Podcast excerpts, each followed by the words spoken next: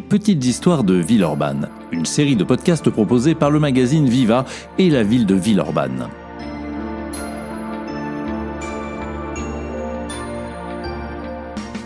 Aujourd'hui, nous nous intéressons à une figure d'autrefois, le garde champêtre. Ancêtre de nos policiers municipaux, le garde champêtre veillait au grain, parcourant la campagne de long en large, tout en étant très apprécié des habitants et des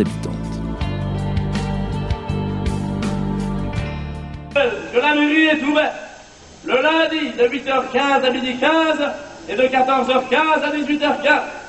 Le mardi de 8h30 à midi 30 et de 14h30 à 18h30. Le mercredi comme le lundi, le jeudi comme le mardi, avec un quart d'heure de décalage, le vendredi comme les autres jours, sauf le samedi.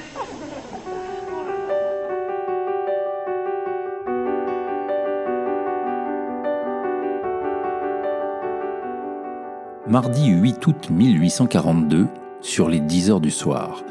Antoine Damien, garde champêtre de Villeurbanne, achève sa tournée du jour en parcourant les marais appartenant à la commune à l'emplacement du quartier actuel de Saint-Jean. Bientôt, il pourra rentrer dans sa maison de Cusset avec le sentiment du devoir accompli. Quand soudain, il aperçoit un homme accompagné d'un chien de chasse. Voici ce que l'on lit dans son rapport de l'incident. Un chien gris-rouge et blanc, lequel venait d'apporter à son maître un gibier de marais de petite espèce du nom de râle.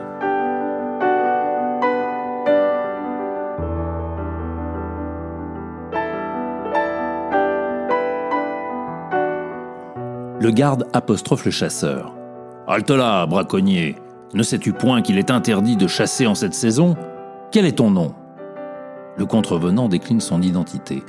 Nicolas Monin, demeurant à Saint-Clair, de l'autre côté du Rhône. Puis la conversation s'engage entre les deux hommes. Monin reconnaît son délit, mais tente d'acheter la clémence du garde en lui offrant d'abord son gibier, puis une pièce de 1 franc, soit peu ou prou le salaire d'une journée. Refus offusqué du garde qui, sitôt rentré chez lui, dresse un procès verbal de cette affaire et le transmet au juge de paix du canton, lequel condamnera à l'amende le chasseur du soir.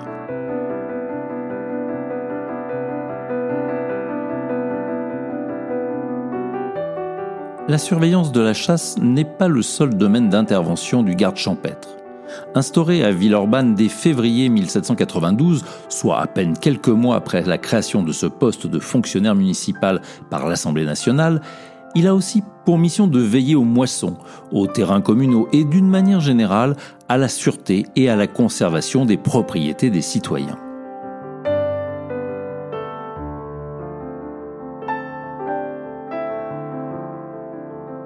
Ainsi équipé, il patrouille de l'aube jusqu'à la nuit tombée, arpentant le territoire jusque dans ses moindres recoins et tombant à tour de bras sur les délinquants des champs. Comme cet adolescent, faisant paître ses deux vaches dans le pré d'un de ses voisins, comme ce sieur Claude Mortin déversant des immondices à la fessine alors qu'il a déjà été admonesté plusieurs fois, ou comme ces bouchers de lions qui infestent le quartier des Charpennes de leurs carcasses sanguinolentes aux grandes dames des habitants qui pétitionnent contre eux.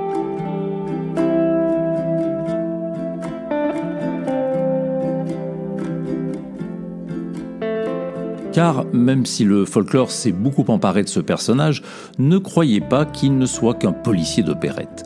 Nommé par le maire, après avis du conseil municipal et accord du sous-préfet, le garde champêtre est toujours un ancien militaire, voire un ancien gendarme. À l'exemple d'Étienne Matonnet, nommé en 1827 et qui est l'ex-brigadier de la gendarmerie de Saint-Laurent-de-Mur. Ainsi pourra-t-il mieux lutter contre, je cite, les dégâts que les pirates de terre et d'eau commettent sur les communaux qui avoisinent le Rhône.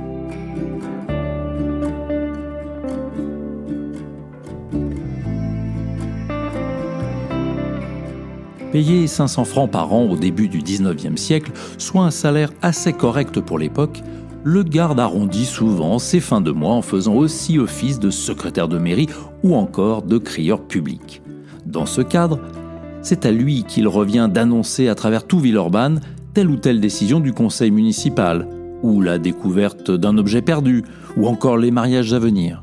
Rametant le public par un roulement de tambour, il pousse alors son fameux cri Avis à la population pour la plus grande joie des enfants venus aussitôt l'écouter car malgré ses contredanses, le garde champêtre constitue une figure populaire. La preuve, lorsqu'en 1849, Pierre Brun sauve de la noyade trois personnes prisonnières d'une crue du Rhône, il a droit à moult médailles et même aux honneurs de la presse.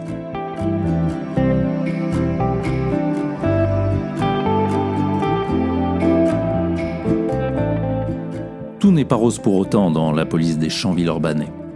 Certains gardes sont accusés de corruption par les habitants ou encore de négliger leurs devoirs, comme le sieur Licha, que l'on renvoie en 1832, euh, car, je cite encore, un grand nombre de propriétaires se plaignoient du peu de zèle qu'il mettait à remplir ses fonctions.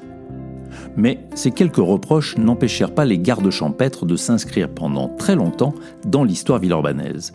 Et ce, même alors que notre commune se muait en ville et voyait ses espaces champêtres peu à peu disparaître. Le conseil municipal en recruta ainsi de nouveau en 1958.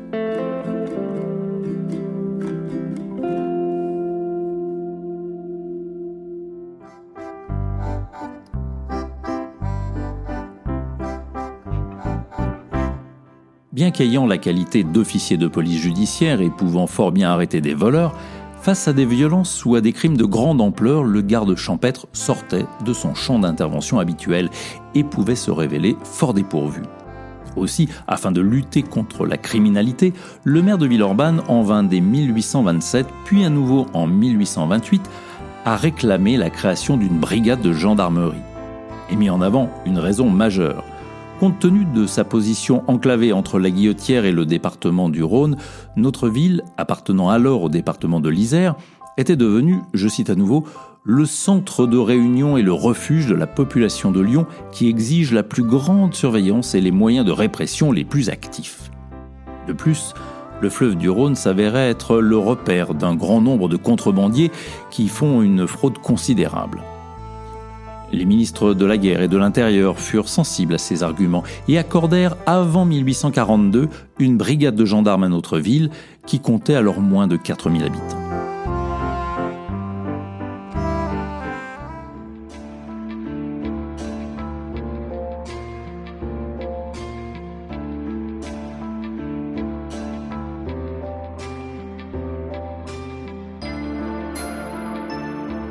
Ce podcast a été réalisé à partir du texte de l'historien Alain Belmont, texte initialement paru dans le magazine Viva de septembre 2023.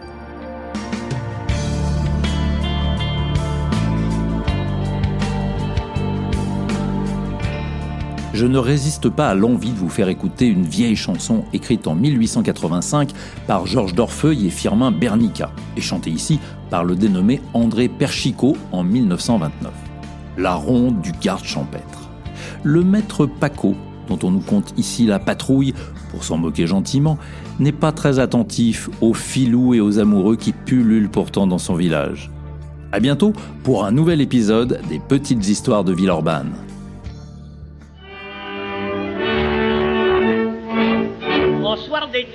La lune apparaissait, Maître Paco, le vieux garde champêtre, après dîner de table se levait, mettait sa plaque et boutonnait sa guêtre. Or, ça dit-il d'un air malicieux, si j'allais faire une petite ronde, gare aux et gare aux amoureux, qui deux à deux vont dans la nuit profonde.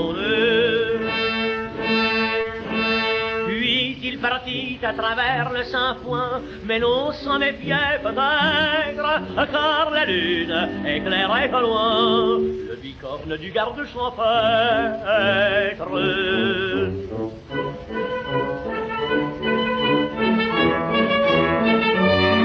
Car la lune éclairait au loin le bicorne du garde champêtre. Hier au Suzon, tous deux ayant 16 ans, s'en revenaient après une veillée. Quittant la route, il marchait dans les champs, ou s'égarait sous la verte feuillée. Mais s'il trouvait au bord des grands chemins, quelques pommiers tendant sa ramure, il le secouait, tel les méchants gamins, croquait la pomme avant qu'elle soit mûre maître Paco dans le Saint-Foin, mais l'on s'en méfiait peut-être, car la lune éclairait au loin le corne du garde champêtre.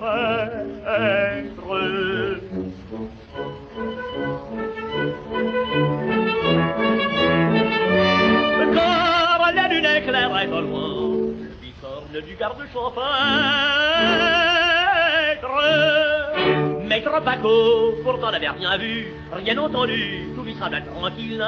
Allons, dit-il, très bien, rien d'imprévu. Il en est temps, rentrant dans domicile, à penser qu'il, en se déshabillant, n'est pas ici comme dans la capitale, et ma mission se remplit aisément, car dans ce pays, on respecte la morale. Ce Paco, se couchant dans un coin, rêve à gloire, combat, salpêtre, et seul, on entendit au loin le ronflement du garde champêtre.